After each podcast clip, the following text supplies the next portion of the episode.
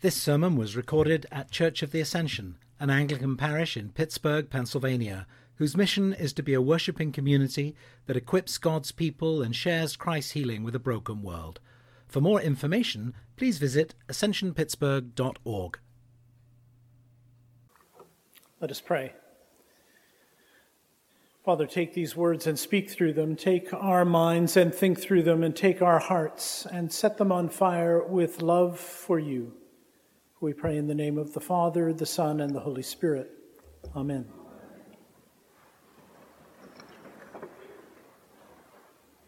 There is a church in Kenya called the Legio Maria. It's a breakaway from the Roman Catholic Church. So if you go inside one of their worship services, you will find icons and incense, and it will look very much like a very high Roman Catholic Mass. But their church buildings are surrounded by a wall or a fence, uh, and there's a fairly large compound. And if you go into that compound during worship time, you will find lots of very charismatic things going on. Uh, lots of people wailing and weeping, and demons being cast out of people, and it doesn't look at all like what's going on inside the church. At the gate of the compound, there is a guy who meets everyone who comes to worship. Uh, he doesn't hand them a bulletin. Uh, he, is, he is not like in a Church of the Ascension greeter but rather he stands at the door, and as each person comes to the door, he smells them. He sniffs them.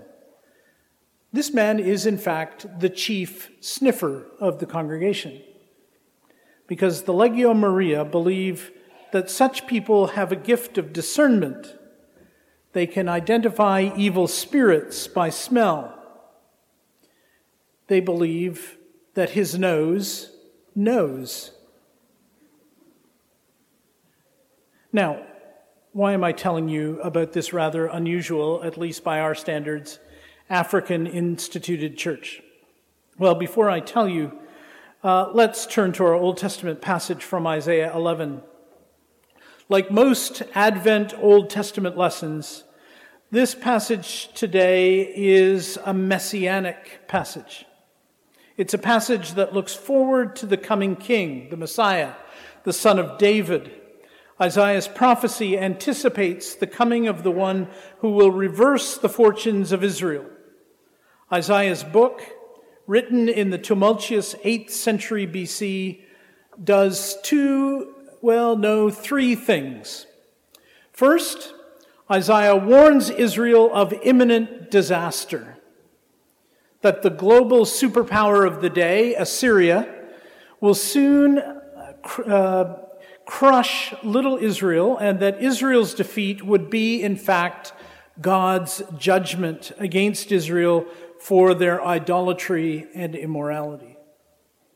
Second, Isaiah promises that there will be a new day after Israel's exile.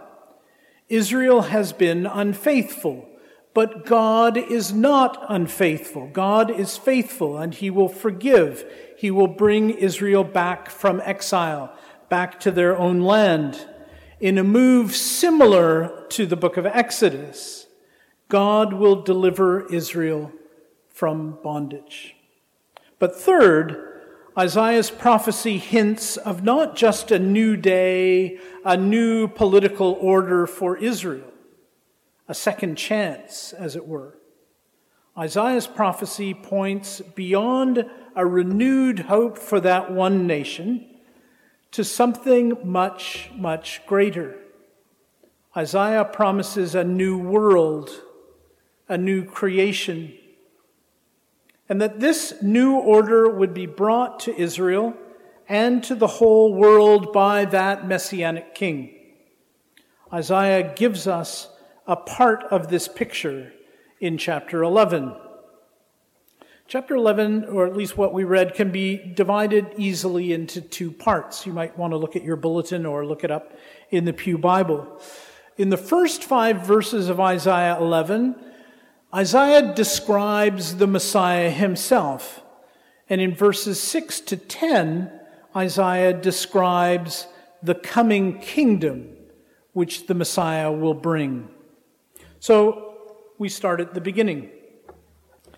There shall come forth a shoot from the stump of Jesse, a branch from his roots shall bear fruit. The Messiah will come from Jesse. Now, Jesse, as careful Bible readers will know, is the father of David. And so the coming king, this one that Isaiah is talking about, will be from the Davidic line. He will be a Davidic king. But something very strange is happening in the meantime. And that is that Israel, that great forest, that great garden that God has planted, is going to be wiped out. It is going to be cut down to the ground, down to the stumps of the trees. But from the stump of Jesse, from the roots that are growing invisibly underground, God will do a new thing. God will cause a resurrection. The roots which can't be seen, but which are alive, and who the one who uh, are alive because the one who planted it is faithful. From the roots will come a shoot and a branch and then fruit. Verse 2 tells us more about this coming one. The Spirit of the Lord shall rest upon him the Spirit of wisdom and understanding, the Spirit of counsel and might, the Spirit of knowledge and the fear of the Lord. Verse 2 tells us that this Messiah, this coming one, this branch will be Spirit empowered. He will be endowed with all the gifts that a good, uh, a good ruler needs wisdom and understanding. So, not just understanding, not just information, but the ability to make right decisions based on that information. The spirit of counsel and might. He will be able to make wise plans and he will have the authority and the power to carry them out. And knowledge and the fear of the Lord. All the gifts of wisdom and knowledge and authority are in the end worthless without knowledge and the fear of the Lord. But this ruler will have all of these things because the Spirit of the Lord shall rest upon him. Well, Isaiah goes on in verse 3 to talk about the decisions that this king makes and how he will not make decisions in the normal way. But there is a translation problem at the beginning of verse 3. I'm sorry to get so annoyingly uh, theological professorial on you, but let me start at the second part of verse 3. Isaiah tells us that he will not decide by what his eyes see or by what his ears hear. The way most decisions are made comes from our human ability to make sense of things. We use our senses, our eyes and our ears. We look, we listen, we gather the facts, the information, and we decide, we judge, and we make plans based on what we see and hear. But Isaiah says that that usual human way of making decisions is merely superficial. He shall not judge by what his eyes see, or decide disputes by what his ears hear. Now, my translation says at the beginning of verse 3 His delight shall be in the fear of the Lord. The reason my translation says that, and that every English translation says something similar is because translators don't know what to do with what it actually says. There is no textual problem here. There's no problem of transmission or, uh, you know, a s- strange version of the text somewhere in ancient history. It's really clear. but people don't understand it or have not understood it. And so they've tried to translate it in a way that makes sense to us in the Western world. How does the branch from Jesse's stump make his decisions? Well, verse 3a says this, literally from the Hebrew. His smelling, his sniffing, will be in the fear of the Lord. The Messiah will not judge by what his eyes see or by what his ears hear. The Messiah will judge by his nose. Now, how do we make sense of this? The verb for smell in Hebrew has the same root as another important Hebrew noun. And that Hebrew noun is probably known to some of you is the word ruach. And ruach means spirit. To smell in Hebrew has the same root. The Messiah will judge by the Spirit, he will judge by smell. Now, the, the result of the Messiah's smelling is wonderful.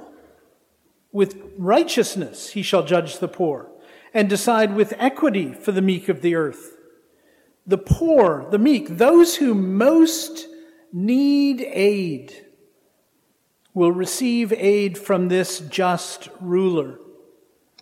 But he shall strike the earth with the rod of his mouth, and with the breath of his lips he shall kill the wicked.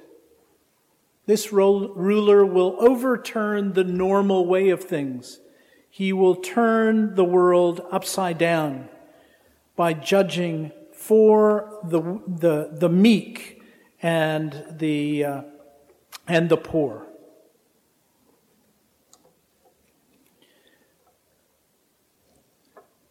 Now, it's, this is not the way we usually think about spiritual discernment, this idea of smelling for the poor, smelling for the weak or the meek. But it actually was the way we used to think about things in Western culture. We used to say, when we thought something wasn't quite right. I smell a rat. Or do you remember Hamlet? There's something rotten in Denmark. Uh, the rector tells me that, that uh, lawyers still say about a particular argument, it doesn't pass the smell test. And actually, after the first service this morning, Bishop Richard, who's a bishop who was uh, the retired bishop of Nelson, New Zealand, said to me that in Maori culture, when you are greeted by the Maori, you greet nose to nose. So, yes, there are things in our cultures, maybe not as much in our Western culture as others, that help us to understand this idea of discernment on behalf of the poor and the meek. Well, that would be enough for me. It would be enough for me that the passage said that righteousness will be the belt of his waist and faithfulness the belt of his loins, that he will be the just and righteous king, as Psalm 72, which we sang this morning, told us. But there's more. Isaiah goes on in the next verses to describe the kingdom which this king will bring. The wolf shall dwell with the lamb, the leopard shall lie down with the goat, the calf and the lion and the fatted calf together. And a little child shall lead them. The cow and the bear shall graze, their young shall lie down together, and the lion shall eat straw like the ox. The nursing child shall play over the hole of the cobra and the weaned child shall put his hand on the adder's den. They shall not hurt or destroy in all my holy mountain.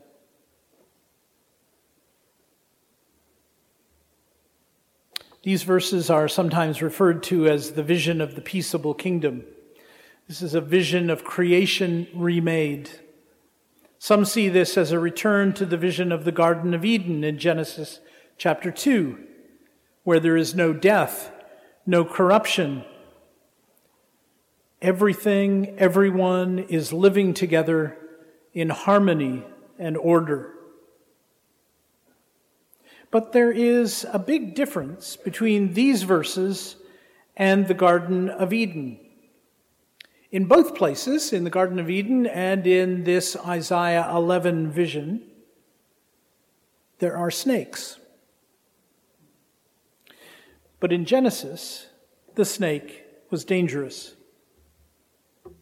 Something has changed. Now, I'm not fond of poisonous snakes. I have had encounter with adders and cobras, or asps, as they're called in the translation you have. They are not safe.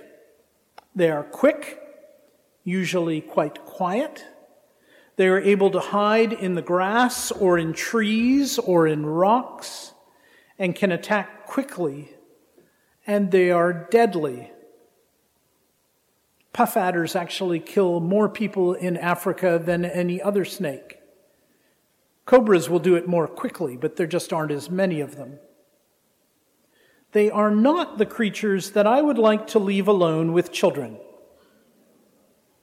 I would not encourage a nursing child or a toddler, a weaned child, as our text says, to play near the homes of deadly serpents. But something has changed, says Isaiah, in the way the world is. And what has changed is from the coming of the Messiah. You see, the Messiah brings the kingdom. Now that leaves us with a bit of a problem. When I was in graduate school, there was a guy who used to take graduate seminars in New Testament with us. His name was Perry. Perry was a rabbi. Uh, and for some reason, he liked to take New Testament courses uh, to learn more about these important and interesting Jewish writings. But Perry was clear that he was not a Christian and was not interested in becoming a Christian. And his big stumbling block was this whole idea that Jesus was the Messiah. Impossible, he'd say. Because if the Messiah had come, then the kingdom has come. And look out the window, he would say. That is not the kingdom. Or we could say, read the newspaper or watch the news on TV. That doesn't look like the kingdom certainly doesn't look like Isaiah 11, verses 6 to 9. This did cause the early church some difficulties. They had to think about what this meant. What does it mean that the Messiah has come, that Jesus was clearly the Messiah, that the Spirit had been poured out, which is clearly something that is only supposed to happen at the end of time, and that Jesus rose from the dead. And again, resurrection is something that's only supposed to happen at the end of history. The Messiah, the Spirit, the resurrection have all happened. And yet things seem to be going on. Well, the early Christians said, and they're right, God has invaded our present with his future. God has brought those future things, Messiah, Spirit, and resurrection, into the present age. And so we live in this overlap, as Jonathan mentioned last week, between the kingdom which has already come and the kingdom which has not yet come. The kingdom has been inaugurated, but not completed. Advent is about that anticipation of the completion of this kingdom that the Messiah has brought and will bring. One day, as it says at the end of verse 9, the earth will be filled with the knowledge of the Lord as the waters cover the sea. One day, the world will be completely transformed. It's already been transformed, but one day, it will be completely transformed. We're going to confirm a couple of people at this service. We confirmed six others in the first service. Confirmation is about the, one of the things it's about is about equipping Christians to live in this interim period between the two advents of Christ, between Jesus' first coming and his second. And in that period, God has a mission for his church. And the mission has to do with the nations. Verse 10 In that day, the root of Jesse, who shall stand as a signal for the peoples, of him shall the nations inquire, and his resting place shall be glorious. You see, our task as the church is to point back to Jesus' first coming and to point forward to his second coming. Our task is to love the world so much in the power of the Spirit that the nations will want to know their Creator and their Redeemer, that the nations will inquire, that the nations will be curious to know why do they love each other so much. As hands are laid on candidates today, we will be praying that each one here uh, will be filled anew with the Holy Spirit. Not just those who are being confirmed, but that each of us would be filled with the Holy Spirit so that we, when we leave this place today, we will go in the power of God's Spirit to love the world that God loves, to bring righteousness and justice to the poor and the meek, to bring good news to those who need, need to know about the coming of Jesus. 2,000 years ago and soon, God willing. Confirmation is partly about knowing the power of the Holy Spirit in your life and going forward from this place week after week to spread this good news of this root of Jesse, this one who came to bring new life to the people of Israel, but even more, to bring new life to the entire world. Let us pray together. Father, we thank you that you love the world so much that you sent Jesus in the power of the Spirit.